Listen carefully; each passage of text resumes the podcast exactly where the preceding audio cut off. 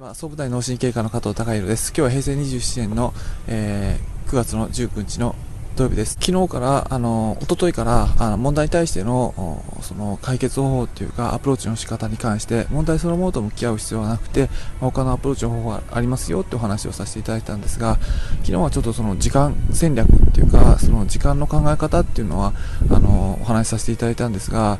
まあ、今日はあのその宮崎の方に、まあ、サーフィン来させていただいて、まあ、出会った方っていうのが、ま、商社の方でベネズエラの方で、えまあ、お仕事されていたわけなんですけどもお話伺った時にあのベネズエラっていうのはすごい豊かな国で何もしその方が言うには何もしなくても、まあ、マンゴーを食べてれば生きていけるし、まあ、楽しい。で、まあ、なんだかんだ言ってもあの生きていけちゃうので、まあ、国民そのものが短絡的になっちゃって、あのまあ、その人の日を生きているような生活になってしまう。でそそれによって、まあ、あのその政治家政治自身もあまり長期的な戦略を持つことができずに、あのまあ、結局国自体がぐだぐだになってなかなか先進国に仲間入りできない状況になっちゃうんですけどもそれで、えー、まあ、せっかく豊かな国があるのにうまくそれを活用できない状況っていうのもあのあるようです、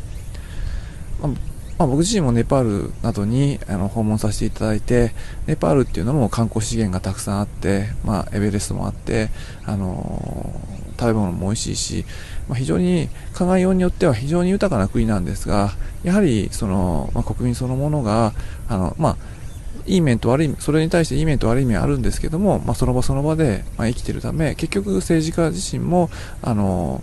その場の利益に走ってしまって賄賂だとかあのその時のあの利あの利権に巻き込まれてしまって、えー、結局長期的な戦略を立て立てることができずに、まあ、あのうまくいかない状況っていうのを何度か見てきました。でうまくいっている会社、企業だったり、あの素晴らしい国まあ、あの少ないんだと思うんですけどもやはりあのど何が違うかなっていうとその今この瞬間に未来を感じることができているかどうかっていうことはあのかなり違うそれがあのそのうまくいっている会社といってない会社の違いじゃないかなと僕自身はあの昨日の話を伺って思いました。